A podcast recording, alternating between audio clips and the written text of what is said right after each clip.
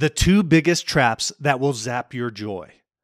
If you're listening to this and you live in the US, you know that we are a culture that is obsessed with performance, the desire to be the best, to outperform the competitor. There's that pressure to be successful, to make good money, to have a thriving career in sports, academics, business, whatever it is that you set out to accomplish. And this does lead many people to achieve great things. It's the engine of innovation advancements in technology, amazing athletic achievements. The challenge with this performance and success obsessed culture is we often define our success by what others say is successful. And I've said this before on this podcast that playing the comparison game robs us of joy. It never satisfies, it always leaves a void, an emptiness. Because there's always someone who has something we don't have or haven't achieved. Even the most successful people in the world have something in their life that someone else has more of or is better than them. I catch myself doing this from time to time, and I see athletes comparing themselves to others all the time.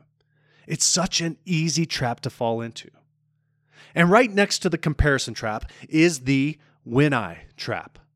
When I can make the team, when I get a bigger house, when I can get that car, when I get to college, when I get a job, when I get a promotion, when I get married, when I have kids, when I retire.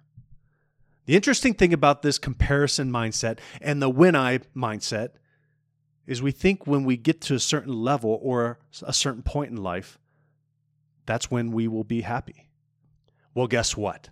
That day never comes if your mindset is when I or comparing yourself to others. And guess what?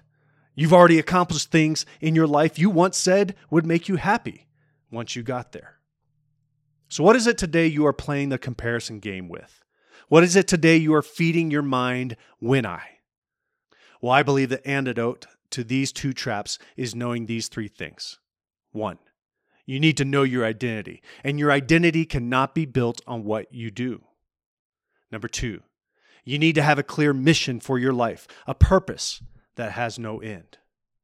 And three, you need to have a clear vision for your life, goals that have an end date, but that align with your mission and are not attached to your identity. You can come up short of your goals and still be living out your life mission.